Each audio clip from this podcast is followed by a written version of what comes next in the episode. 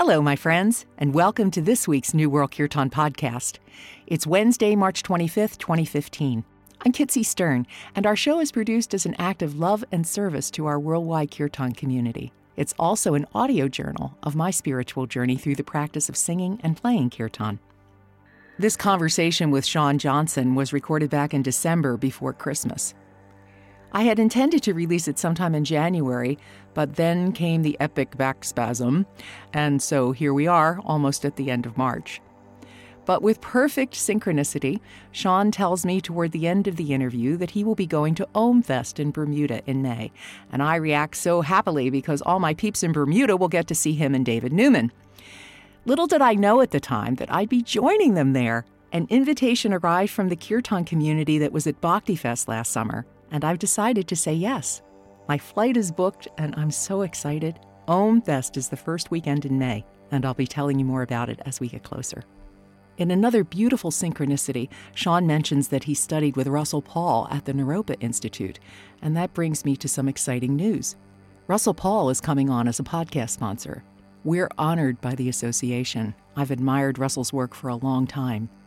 His book, The Yoga of Sound, is fascinating, and I highly recommend it if you want a more detailed look at our Bhakti Yoga practice. I've just enrolled in one of his courses, and I'll be enrolled in the Yogic Mystery School starting in May, so I'll be able to tell you in depth what his work is about.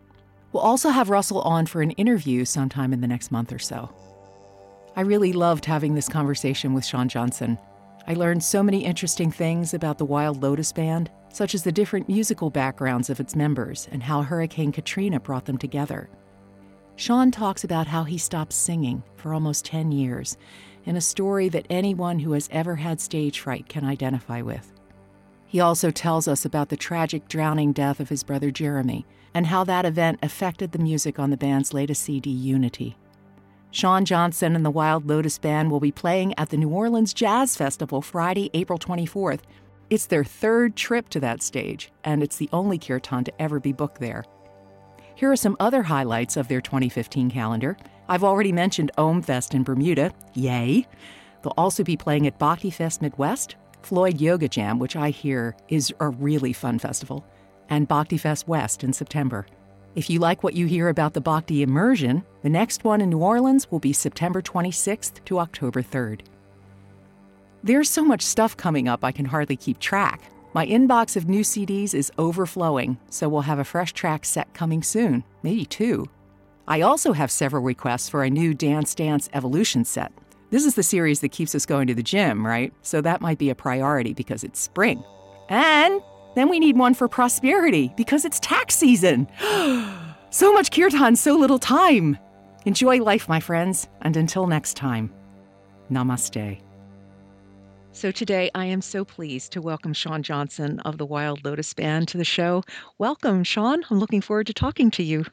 Thanks so much, Kitsy. Great to be with you. Oh, it's wonderful to talk with you and learn a little bit more about you. We had such a wonderful conversation um, at Bhakti Fest on the patio, and I, I, included a little bit of that in, in that podcast. But, you know, uh, you're doing so many interesting things, and you live in New Orleans, which is one of my uh, absolutely favorite places in the world. And um, tell me, did you grow up in New Orleans? I did. I grew up in New Orleans, uh, born and raised here, and uh, yeah, I'm really proud to to live here, and and uh, uh, that this place means so much to me. You can hear the influences in your music, um, especially I think in your latest CD Unity, which um, had the distinction uh, it debuted at number one on the iTunes World Music Chart. Congratulations on that. Thank you, Kitsy. yeah, that's that's pretty cool. And you know, we'll talk about Unity uh, in a little bit. It, it it's such a moving CD on so many levels, and um, for me, and and uh, the story behind it is is even more moving. But I, I just wanted to talk a, a little bit about. So you started in music. You had you were you were a singer, right? When you when you first started out, and you had an experience that I'd love you to talk about uh, about being a singer singer and and and a bad experience that you had and how it influenced you. Sure.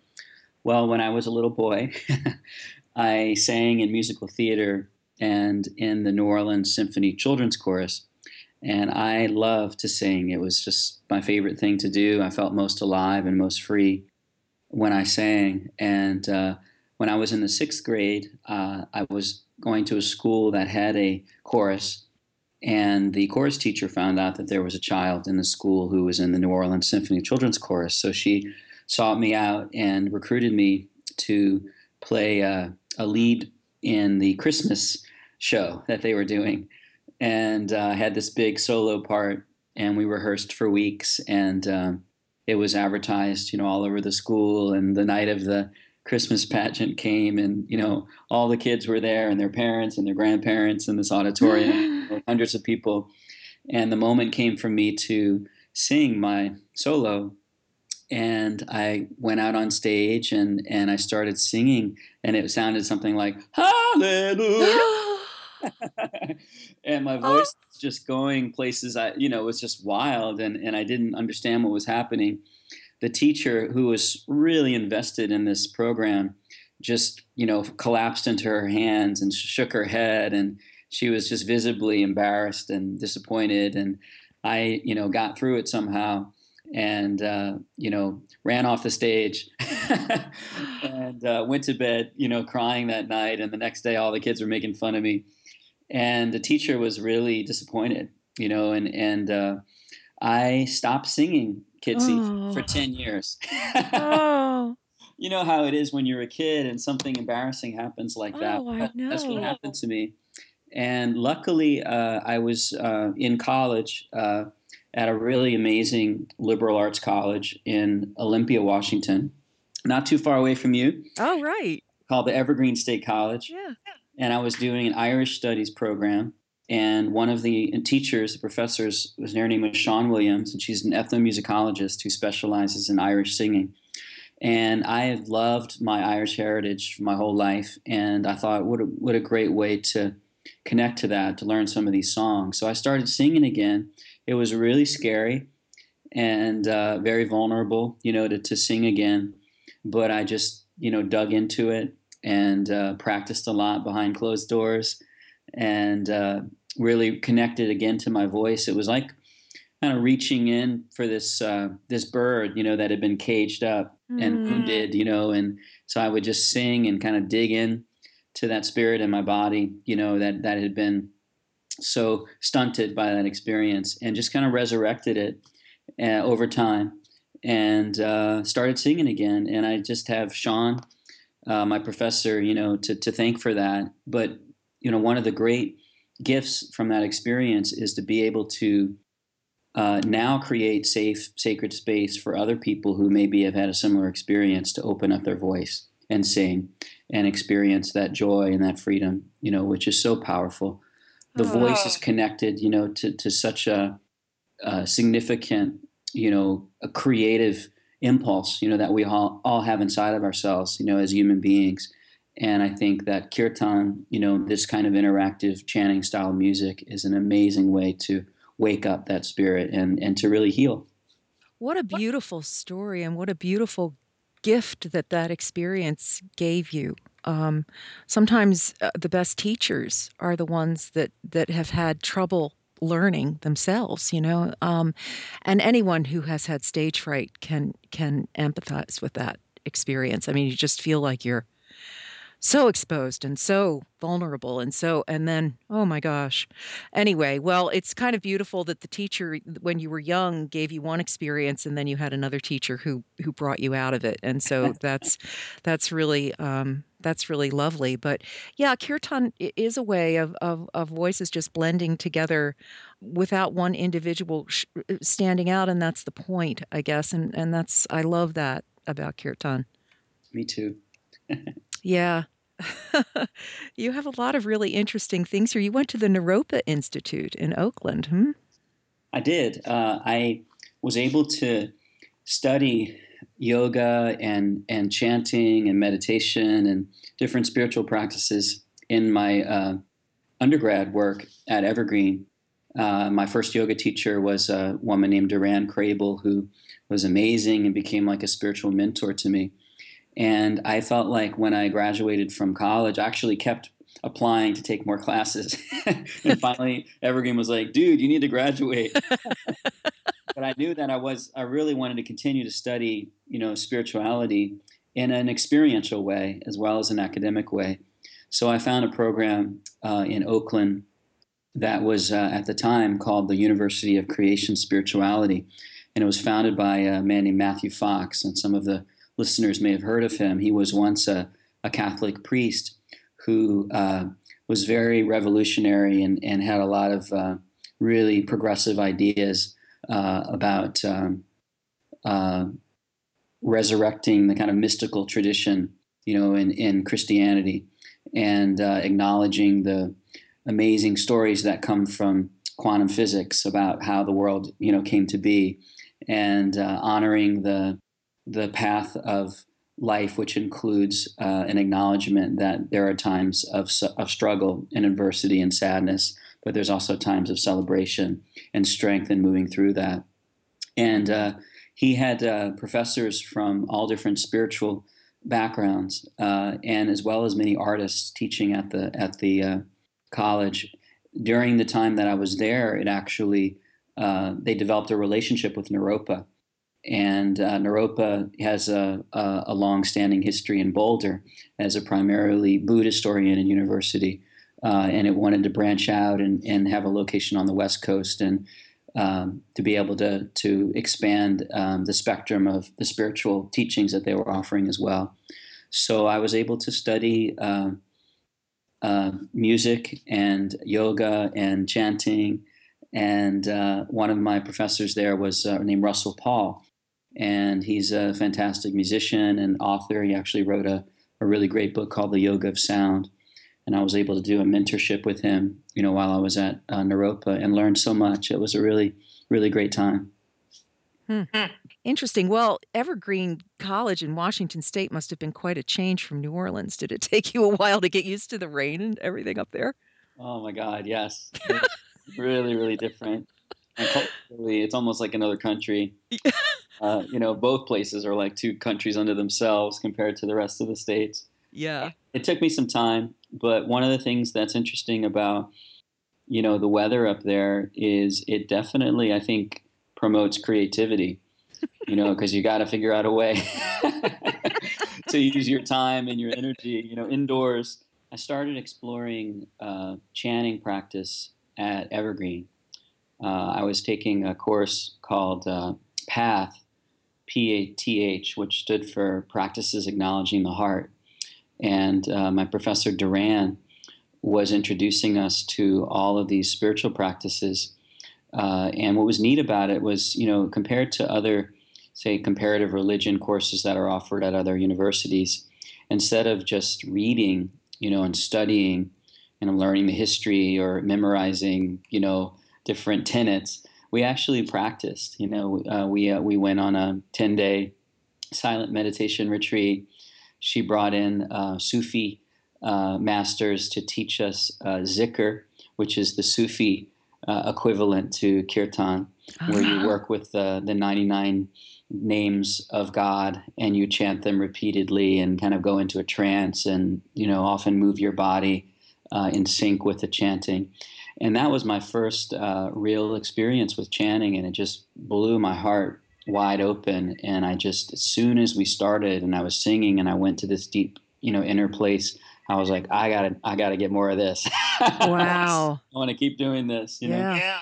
So when I uh, when I started uh, school uh, in graduate school at Naropa, that's when I met Russell, and he introduced me to uh, kirtan, you know, and and uh, uh, particularly Vedic mantras, and we would chant those, you know, repeatedly, and and set he would set this really amazing space where you know the room was dark and there were candles, and you know there was a sense of an element of ritual. Mm-hmm. and we would you know we would all start to to chant together.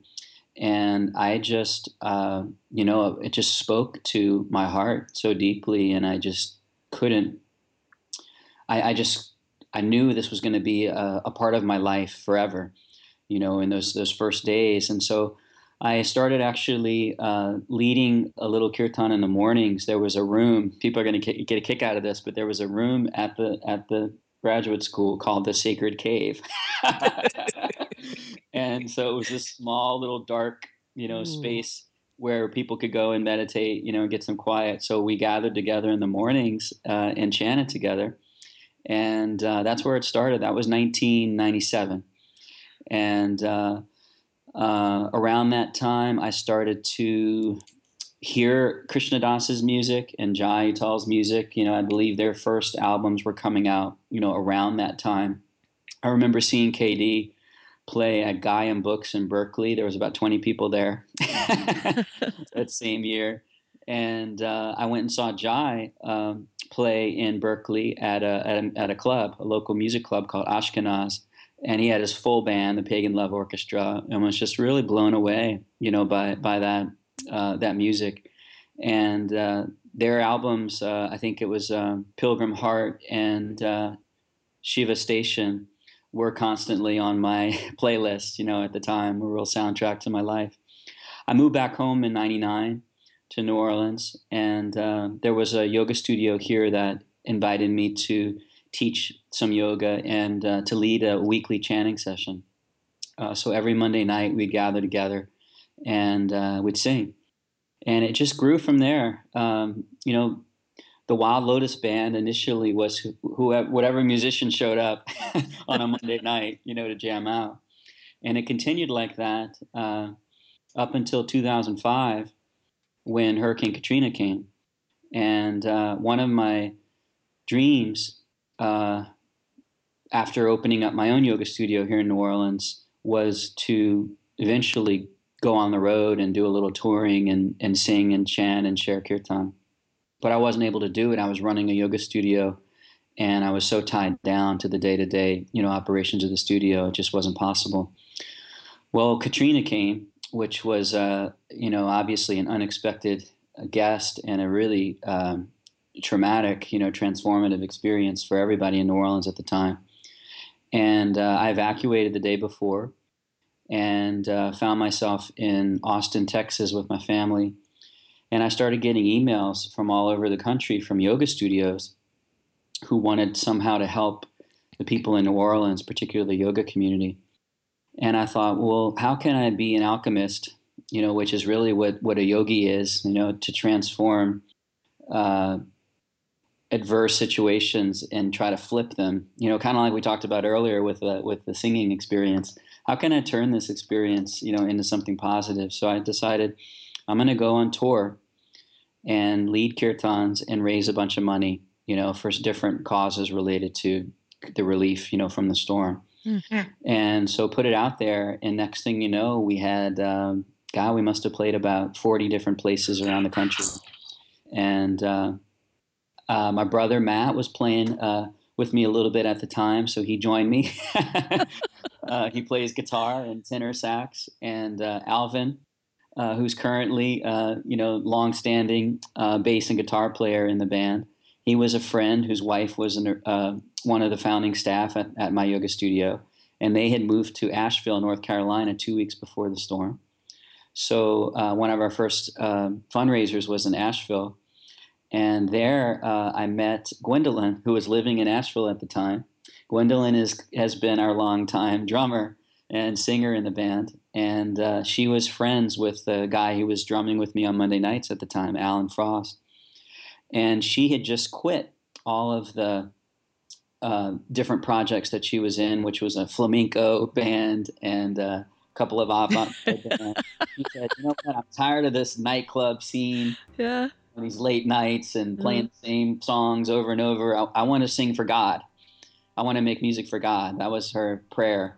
And then we show up a couple of days later. Wow. So uh, Gwendolyn ended up joining, you know, the band and sort of replacing Alan, who uh, they switched lives basically. He moved to Asheville, became a farmer, and Gwendolyn moved to New Orleans from Asheville and became our drummer and and uh, singer.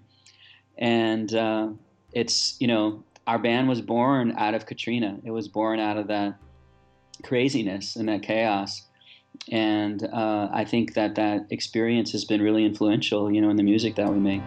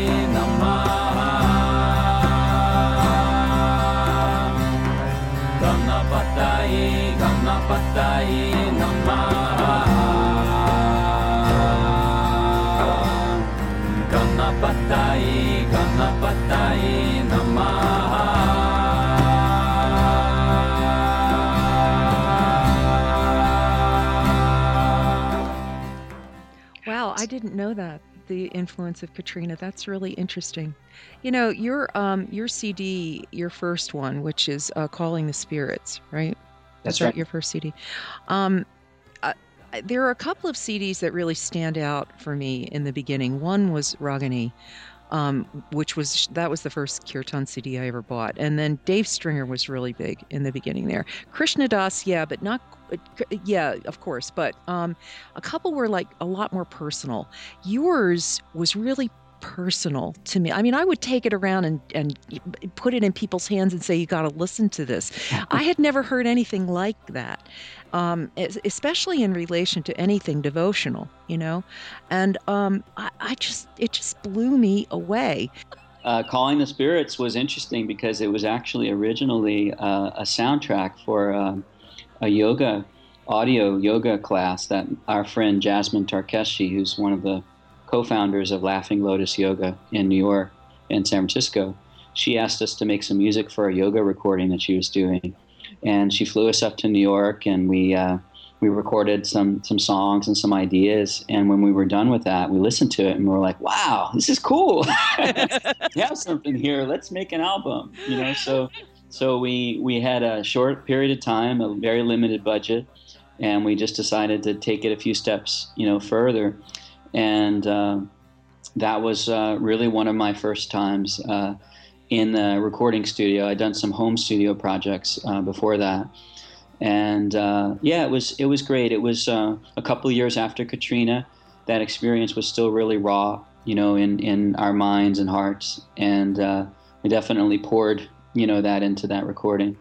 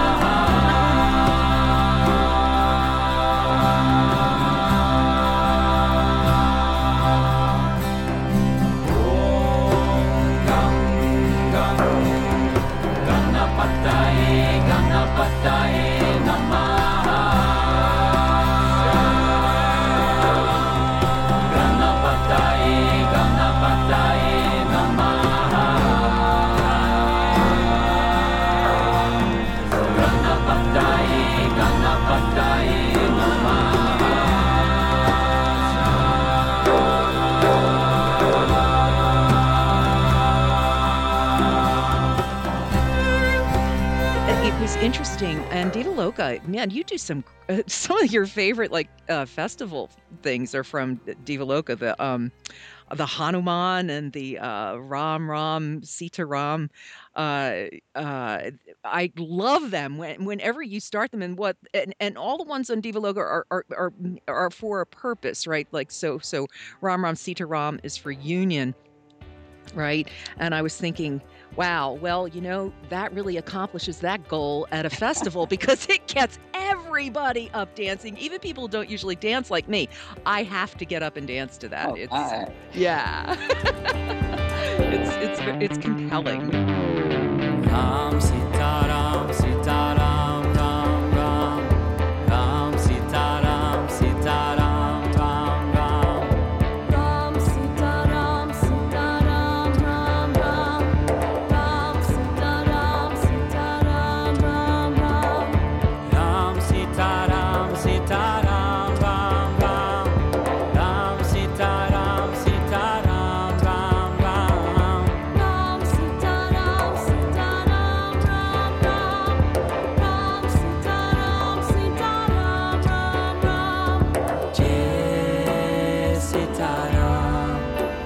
sentará.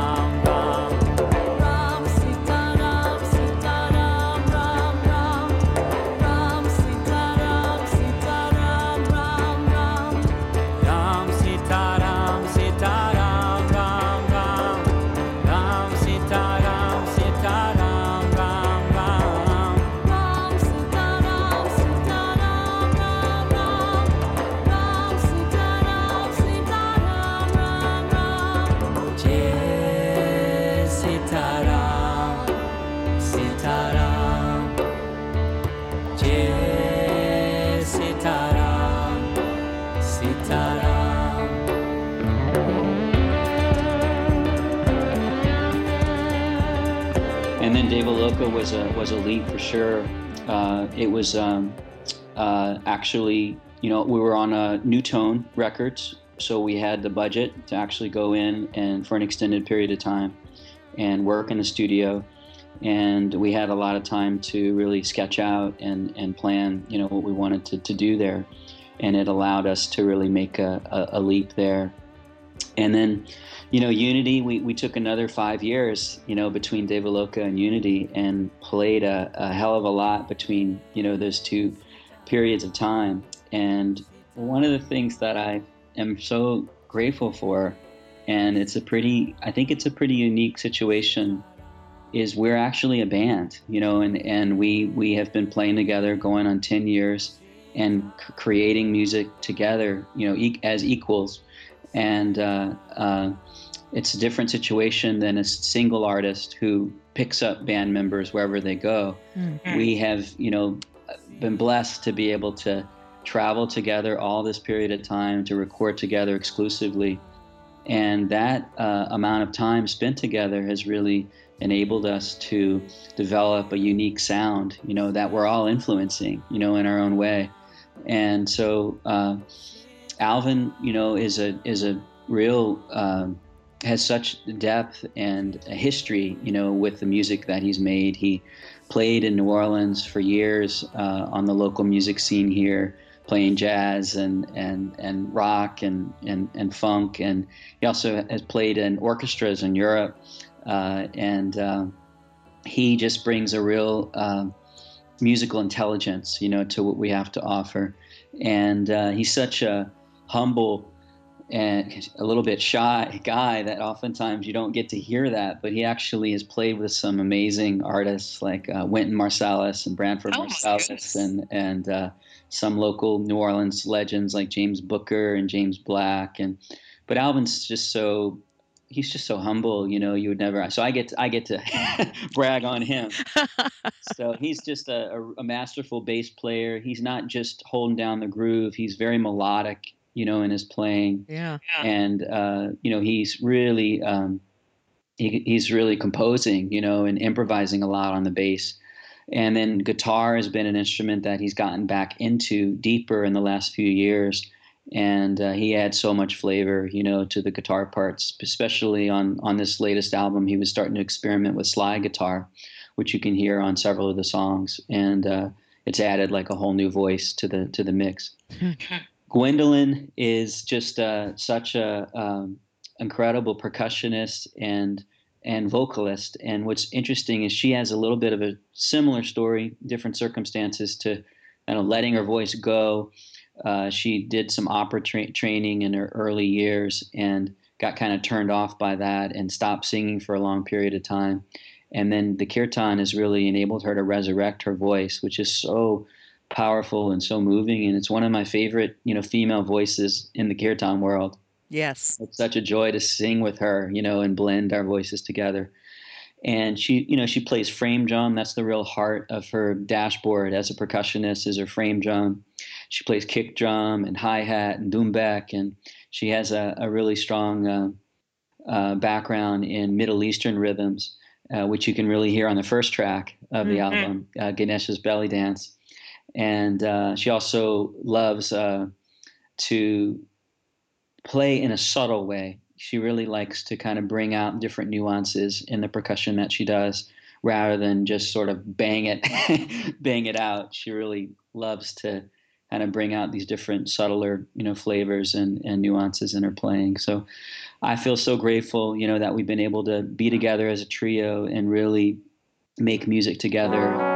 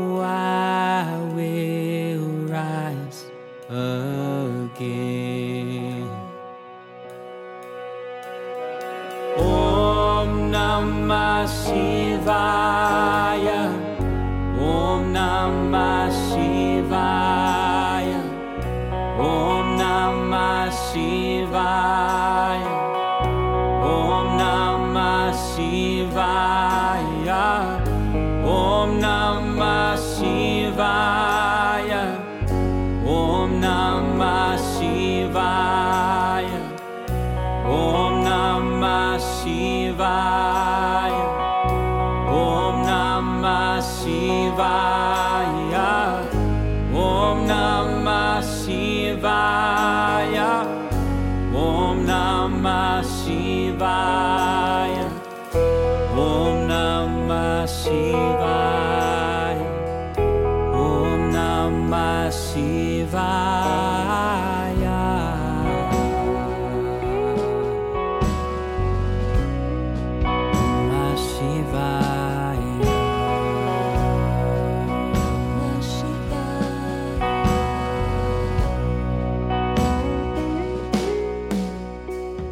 Can really hear the influence, the New Orleans influence in Unity, and uh, there's there. It, it's so it's so powerful. It's beautiful, but it's also powerful. And I'd I'd like you to share a little bit about the backstory of what happened in your family before you made this CD, which was. Um, it, it reverberated throughout the entire kirtan community, but uh, and but I'd like to hear you tell it in your words. What happened? Sure. Um, well, about uh, let me think about the timing.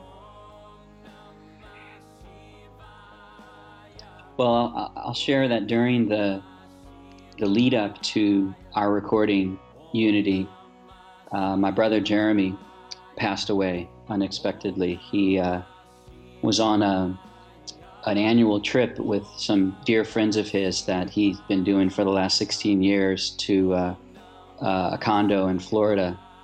And uh, he went out swimming with his friends, and uh, there was a rip tide or some sort of undertow, and, uh, and he drowned. Um, and this was just a, a, a great shock to my family, and uh, you know something that it's hard to really put into words, but it was just uh, you know it just has changed us forever. You know, Jeremy um, was uh, just a pillar of our family and uh, just at a incredible peak in his life and um, full of humor and, and intelligence and uh, he was a real glue you know to, to our to our family. And and I just you know I still it's been a couple of years now. I guess we're going on a couple of years. And I um, I still can't believe that it happened. I still you know wince every time I think about it. So that that experience uh, was definitely an influence, you know, in in the music. Uh, obviously, you know, any artist is going to hopefully uh, pour whatever is happening, you know, in their life into their art, and uh, and there was really no choice for me, you know, in doing that.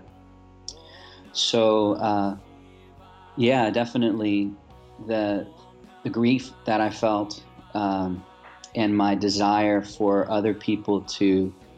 Um, I know that we all have to go through this experience at some point of losing a loved one, and uh, you know, it became an intention of mine to try to make music or pour some something into this album that would have the potential of supporting uh, other people who are going through you know that kind of adversity or, or challenges. I think that's one of the greatest values of of music. So that's yeah that that, that that's that was my desire you know and my prayer and my intention. And uh, i you know we, we we recorded unity in a beautiful studio uh, where it's actually called sound temple studio. So it's built to be a sacred space. And i made an altar. Uh, I de- we you know I, we dedicated the album to Jeremy, and uh, my you know it's been it's been a definitely a gift from my family, particularly my parents. You know they listen to it every day, and they know that it's an album that represents my brother. You know, and and uh, that because it's dedicated to him, and because so much feeling has been poured into the music, that's that's. Uh, directed towards my love, you know, of Jeremy, that it's something that is a real marker, you know, of, of his life. Um, so, yeah, that's that's that's a little bit of that story. The way of love is not a, a subtle argument. The door there is devastation.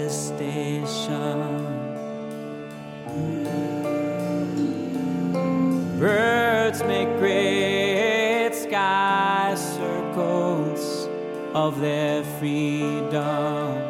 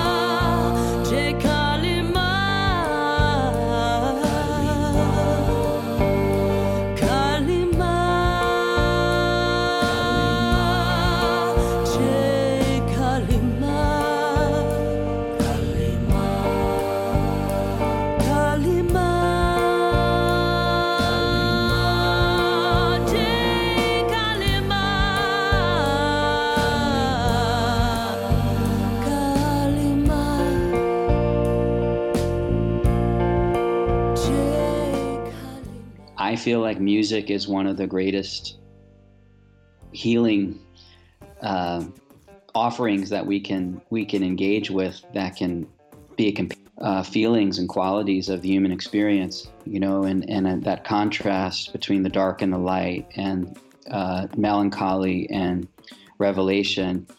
Uh, I think is so essential, you know, to the human experience. So one of the things that we put a lot of emphasis on when we're composing our music is to really have it be emotionally and musically dynamic, you know, to be able to guide ourselves and in turn the people who are chanting with us through a, a different spectrum of feeling and emotion and and authenticity, you know, and and so to have some songs that you know create the opportunity for people to tap into their heart, you know, and open up emotionally. That's really that's what to me that's what bhakti is all about. Yeah. Yeah. And uh, so we we're, we don't shy away from a little angst here and there, and uh, some sadness, you know, and some melancholy, uh, and and then also you know contrasting that with uh, you know brighter moments in our music. And I feel like the whole album, you know, allows for people to travel through those different states. Oh, I totally agree. Like the um, the Man in Blue, the Back Porch Maha Mantra. That's one of the most joyful songs I have ever heard, and I've heard you perform it um, at festivals, and that's another one that gets people up dancing, and just in the pure sheer joy of it.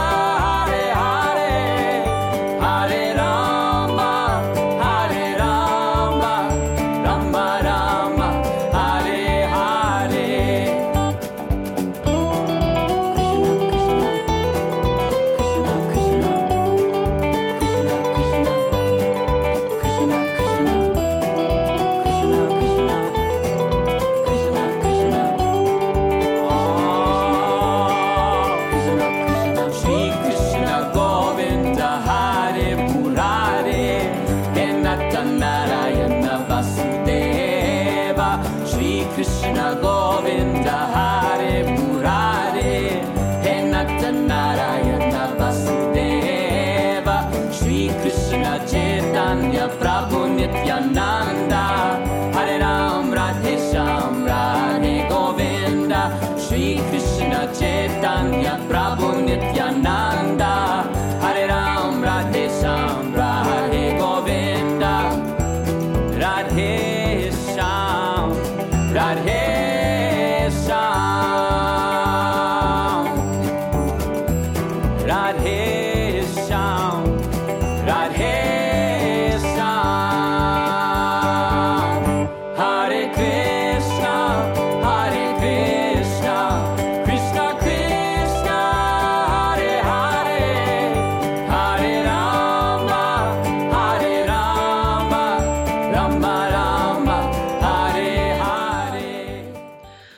it's interesting this whole adaptation of kirtan to the West.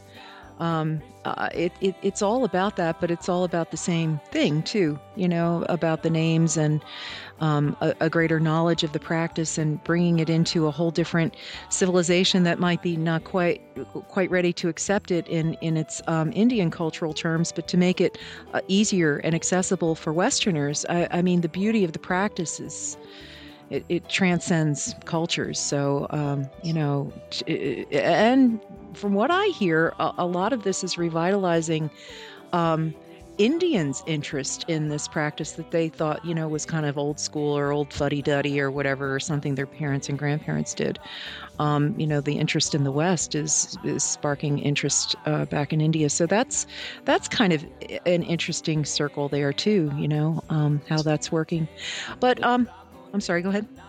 I was going to share that uh, you know during the early years of uh, of sharing kirtan, one of my uh, perhaps unreasonable fears was that you know an Indian person would show up and be like, "What the hell are you doing? You blasphemer, you. polluting this this lineage, and you know I know. Asian is horrible, you know." Uh, so Alvin and Gwendolyn and I would often, you know, just driving, you know, come up with these scenarios, you know, and, and uh, we've had some experience, like real, uh, we've never met. I'm, I'm sure that there are people out there, you know, that you can't ex- you can't expect to make everybody happy or to have everybody love what you do. But overwhelmingly, you know, whenever we have had uh, Indian folks come, they it's been great. You know, they've been super receptive, and uh, I, I actually have had a couple of women come up to me, just separate occasions, and they said, I wish that they made music like this in the temple that I go to. I would go there more. Hare Krishna, Hare Krishna, Krishna Krishna, Hare Hare, Hare Ram, Hare Ram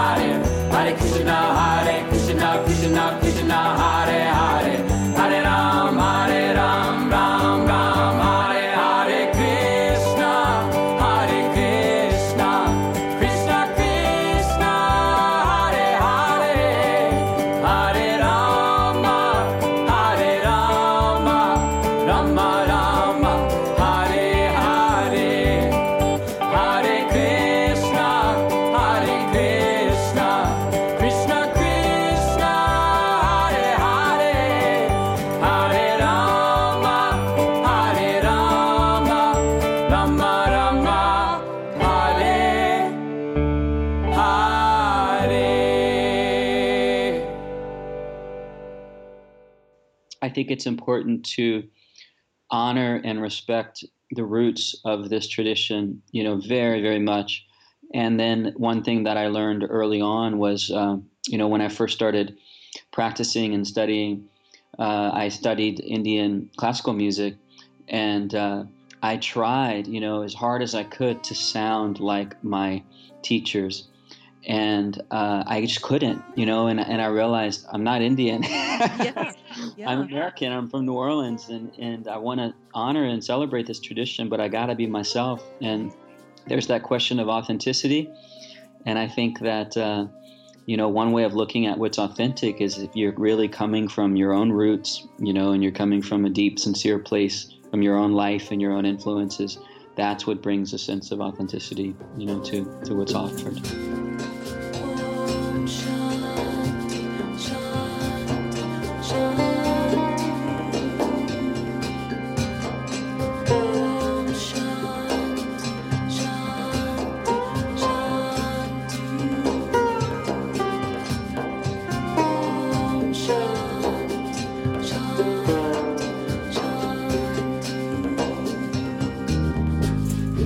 Shanti. Mitakuye oyasi.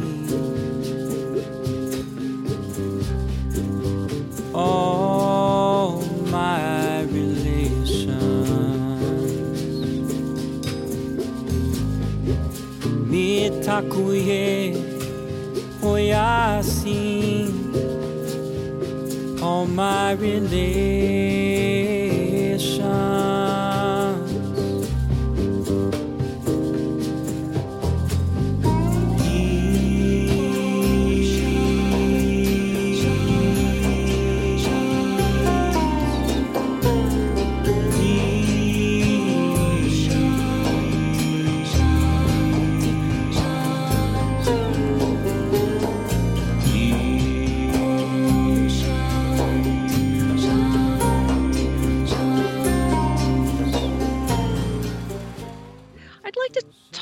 bit about some of the things that are coming up. Uh, some of the things that you offer look so interesting, like the eight day bhakti immersion. What's that like? Well, it's eight days of chanting and storytelling and journaling and dance and um, basic lessons on harmonium and drums and guitar. And we have it in New Orleans at my yoga studio. And um, we really try to integrate New Orleans culture into the Oh. experience. And we make it pretty personal. Uh, there's a couple of nights where we invite everybody over to our homes and we have a catered dinner. Uh, there's another night where Gwendolyn takes everybody out on the town for live local music, and we always say we make you sign a waiver before you go out there with crazy Gwendolyn. And uh, I bet that would be a blast. It, yeah, one one of the last nights we have a celebration at Gwendolyn's house in her backyard. We we hire a, a live uh, local funk band, and everybody takes their shoes off and dances barefoot on her back lawn while the funk band plays, and uh, it's really fun. It's really transformational. It's uh, it's really about um, learning and delving and experiencing personally a lot of the different elements of bhakti yoga. Obviously, obviously, there's kirtan and chanting, but we also go into poetry and storytelling and mythology and uh, dance, and really just try to make it this interactive, um, you know, full spectrum experience of bhakti. And one of the things that's really beautiful is just watching people in the group um, open up their own voice, you know, and, and there's space for people to write their own poems and and uh, and sing and, and jam together, and uh, it's just it's a wonderful experience. Alvin and Gwendolyn and I always find it to be transformative for us. We get so much out of it, and uh, it's like a big family. Once you go through that experience, you know, we we bump into all of our alumni around the country, you know, when we're touring. We've actually had a few people come from overseas as well for it. Oh, So- that Oh, sounds like, sounds so, like much, so fun. much fun. And and influenced by New Orleans. I mean, wow. wow. Yeah, New Orleans is such a great place. Um and then you're going to Bermuda in May with David Newman. Yeah, we're doing a weekend called Om Fest with uh, David Newman and Mira in Bermuda. Some beautiful uh, folks who you featured on one of your podcasts after Bhakti Fest, who uh, traveled over to Bhakti Fest together and are building uh, a really great uh, Bhakti community in Bermuda. And so the first weekend of May, we're going to be there uh, doing programs with David. That'll include uh, lots of kirtan and dharma talks from David based on his uh, Time Bound Traveler book. And uh, we'll be doing some bhakti on the mat and, and sharing a little bit of bhakti poetry as well. Should be really great. My first time to Bermuda. I'm looking forward to it. Oh my goodness, they will be just delighted. That's going to be like a really great retreat. They're coming. Um, and then um, uh, Bhakti Fest Midwest, you're going to do the pre-intensive, huh? So you'll be there a day early. Yeah, we'll be there a day early. We'll be offering uh, an all day program on Thursday before the festival starts. We did the same thing last year, and we had a really awesome group of people. And that'll be a little microcosm of, uh, of our Bhakti immersion, just seeking to. Uh, you know, bring a little bit more depth with the extended period of time. You can only go so far in an hour and a half or two hours. So to be able to hang out for, you know, six or seven hours together uh, should be really great. And that, that Bhakti community in the Midwest is so, so sweet. I love, love those folks. Oh, I love that festival, except for the mosquitoes. The mosquitoes, well, you guys must be used to mosquitoes in um, New Orleans. And I certainly didn't mind them all that much when I was in Philadelphia, when I lived there. I mean, they were just part of life. But I don't know. Are the mosquitoes in the Midwest like more voracious, or is it just they're after me? I, I you know, they come home just covered in bites, no matter what I do. So uh, I, I, I think they should get bats. I really do. Somebody else said, like bats. Bats apparently really work well for mosquitoes. You know, bat houses. Um. Anyway, just a thought. Suggest that to the Alliant Center. Um. But uh, but anyway, yeah. It sounds as though you've got so much great stuff coming up, and um, uh, and I mean, just in the next month or so, uh, I, these things are sold out, though, right? But I mean, there's a Bhakti immersion and then a Kripalu uh, with uh, with David Newman. That's right after Christmas, right? Yeah, that'll be over New Year's. It's a five day program that we do every year. Uh, we've done it with David, so it'll be our fourth year together. And uh, it's a really sweet place to be. You know, at that time of the year, it's, it's often snowing outside. Mm. And, uh, you know, it's really, really, I love Kripalu, you know, so much. So that's coming up. And then Bhakti Immersion in March, I think we have one spot left right now, but we do have a waiting list if anybody wants to inquire. Um, and uh, then we'll be playing the New Orleans Jazz Festival again in April. Uh, just got a call from them a couple of days ago, so we're really, really excited. We're the only kirtan band that that has ever played Jazz Fest, and um, I'm sure a lot of the listeners know it's a major music festival where you have everything from like last year we played and and on the same day we were playing Phish and Robert Plant Wow. and uh, Robin Thicke, you know, uh, playing. And then, you know, got a lot of amazing Louisiana artists from all the different, you know, roots music that's represented here. So that'll be April 24th. Anybody wants to come down to New Orleans, check that out. And, you know, summer's always busy. We've got uh, uh, Bhakti Fest and uh, we have uh, uh, some other festivals. And uh, we play the Floyd Yoga Jam in Floyd, Virginia uh, over Labor Day weekend, which is fantastic Southern hospitality. And uh, we're at the Ojai Yoga Crib in Ojai, California in October. Oh my goodness. So you're going to be out in our neck of the woods in, in the fall, huh? Well, I guess you'll be there for Bhakti Fest, huh? Well, you know, um, it it really has just been such a delight talking to you today and finding out a little bit more about you and your music, and um, always have have wanted to just find out a little bit more about your background. Thanks so much for taking the time to come on today.